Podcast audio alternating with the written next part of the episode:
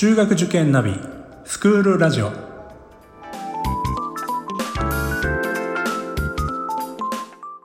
スクールナビゲーターののびるです。この番組は中学受験を目指すご家庭に学校の先生からの生の声や受験に役立つ情報をお届けするラジオです。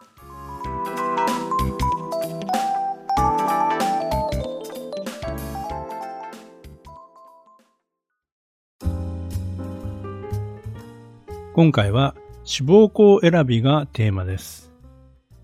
ああ、志望校選び、大きなテーマですよね。私たちが提唱する幸せな受験の大きな鍵を握るもの、それが志望校選びという話をしています。まあ、今回はですね、その中で、まあ、基本的なところ、まずはどういったところから絞り込めばいいのかというお話をしていきたいと思います。よくですね、まあ、志望校選べというと、偏差値だけでは決めてはいけませんというような話、えー、聞いたことあるかと思います。まあ本当にですね、偏差値だけ見てても、まあ、学校の良さ、中身というのはわかりませんから、それはその通りの話なんですけども、まずはですね、でも、絞り込まなくてはいけない。えー、首都圏にはですね、私立の中学校、高等学校が300以上あると言われています。その中から我が子に合った学校選びをするのっていうのは、まあ聞いただけでも大変そうだなと思うかもしれませんね。ですので、まあまずはですね、いろいろなスクリーニングをかけていくということだと思います。まあ、偏差値だけではないところといえばですね、校風とか教育理念とか、まあ、あの入試問題との相性とか、まあ、あの言えばですね、本当に細かいところまで様々あるんですけども、まあ、その中からですね、まずは、あいくつかのグループに分けていくということがいいんじゃないでしょうか。別学科、共学科。いわゆる男子校か女子校か共学科という、まあ、こういった分け方。まあ、結構これはですね、えー、まあ、ご両親でもそれぞれの意見が違う場合もあるんですけども、まあ、分けやすいというかね。もう本当にこの3つしかありませんので、えー、まあ、どれにするかというのは絞り込む上ではですね、結構ポイントになるんではないでしょうか。それから大学付属なのか、それとも進学校なのかというところですね。まあ、あの、この、あの、大学付属と進学校の間にも、反付属校、あるいは反進学校というようなですね、まあ、付属、大学の付属の名前はついてるんだけども、実際には、まあ、7割、8割方は、あまあ、その大学には進まずに、進学、別の進学をしていくという学校も、こういった学校も人気ですね。まあ、実際は、その、まあ、学校案内とかですね、そういったところの、まあ、進学先を、大学の進学先を見ればわかりますので、まあ、付属だからダメっていうふうに名前だけではなくてですね、ちゃんと中身を見るということですね。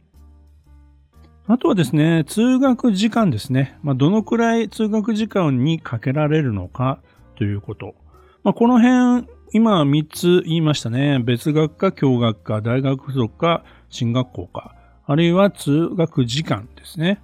まあ、このあたりの3つでまずですね、絞り込んでいくと、まあ、結構絞れるんではないかなと思います。通学時間に関しては、まあどうでしょうかね。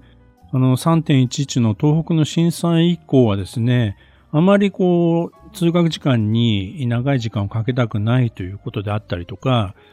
まあ、最近のコロナでもですね、あまり遠くまでは考えてません。どちらかというと、地元に、えー、通わせたいという方も増えているような気がします。昔でしたら1時間あるいは1時間半、県をまたいでもですね、えー、行かせたい学校に行かせたいと。いう方も多かったような気がしますけども、最近はですね、あまり遠くまでじゃなくて、えー、まあ地元周辺でですね、決められたら、だから30分から長くても1時間、このくらいで考えている方も多いんではないでしょうか。それからまあ分かりやすい指標としては、偏差値。冒頭にもお話しましたけども、偏差値でまあ選んでいいのかどうかという話。これまで私が担当した受験生の保護者の方にも、偏差値いくつ以上の学校でないとうちは受けさせませんとおっしゃる、まあ、そういった保護者の方にも何人もお会いしたことがあります。まるで偏差値至上主義者のように聞こえるかもしれませんけども、実際にはですね、こういうご家庭でも偏差値だけで全てを決めてるってことはあまりないですね。先ほどお話しした、まあ、3つの条件の他にも、交付やですね、まあ、入試問題との相性とか、まあ、様々なことを考えた上で、その中で、ま、偏差値を参考にして決めていったというケースがほとんどですね。偏差値というのは、まあ、人気度ランキングというふうに言えると思うんですよね。実際に入試の応募者が増えると偏差値は上がります。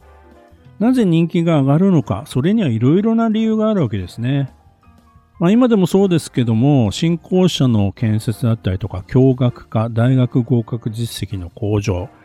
まあ、公明の変更、なんということでですね、一時的にぐーんと上がる、まあ、そういった学校もあります。ただ、まあ、それがですね、一時的なものかどうかというのはしばらく経ってみないとわからないというのが、まあ、本当のところですね。まあそういったことがあってぐんと伸びてもですね、まあその後落ち着いていくケースっていうのがほとんどですので、やはりその辺は冷静に見ていくべきかなというふうに思います。常に人気がある学校というのは、まあそれとは異なる確かな理由があるんだと思います。ただ、人気が今一つ、偏差値もそれほど高くない学校の中にも、そうした人気校に劣らない素晴らしい取り組みをしている学校もあるんですよね。ただそれは知られていないので、まあ、受験者数もそれほど増えず、まあ、偏差値もさほど上がらないと。こうした学校をですね、お得な学校として世に紹介したのが森上教育研究所の森上信也先生ですよね。偏差値だけにとらわれない新たな学校選びの視点を示されたことは、選ぶ側にとっても、選ばれる側にとっても、とても意味深いものだったと私は思っています。偏差値も一つの判断材料であることは間違いありません。しかし、学校選びで大切なことは、特定の基準に偏らないで、できるだけ自分の目で確かめに行くことですね。ただまあ本当に最近はですね、学校見学だけでも非常にこう競争倍率が高くて、なかなか学校見学説明会にすら行けないような状況も、まあありますよね。ですので、まあ、4年生のうちから3年生のうちから、まあ、早く学校見学をしとかなくちゃということで、なかなかこう、説明会会場もですね、えー、いつも定員いっぱいなんていう学校もあります。そういった場合はですね、学校によっては個別対応していただける学校もありますので、まあ、そういったあの大きな学校説明会でなければ学校に見に行けないんじゃないかというふうに思わずですね、あの、一度ちょっと相談してみる。学校にですね、連絡をして、まあ、学校見学とか学校説明とか別な機会にありませんか？みたいな相談をしてみるのも一つの方法かもしれません。まあ、もちろん、どの学校でもやってるということではないんですけども、もしかしたら一ついい、えー、お話を伺えるかもしれませんし、そういったですね、問い合わせの中で電話でも対応していただける先生もいらっしゃいますよね。そういうことで、あ、一歩踏み込んでですね、あ、この学校、印象ちょっと変わったわ、みたいなことも起こり得ますので、まあ、いろいろですね、まあ、あの、枠にとらわずアプローチしてみるということが大事になってきますね。次回は志望校を選ぶ際の、まあ、絞り込みの仕方、そのポイントについてお話ししたいと思います。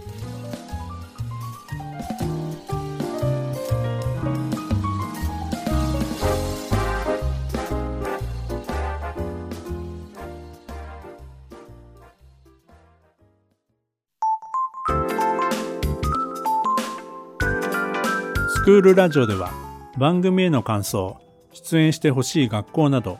皆様からのお便りをお待ちしております。また受験に関する質問や相談にもお答えしていきますので概要欄の Google ホームからお気軽にお寄せください。Apple、Amazon、Google、Spotify などの無料のポッドキャストアプリで購読やフォローなどのボタンを押していただくと更新情報が届きますので便利です。それでは次回もスクールラジオでお会いしましょう。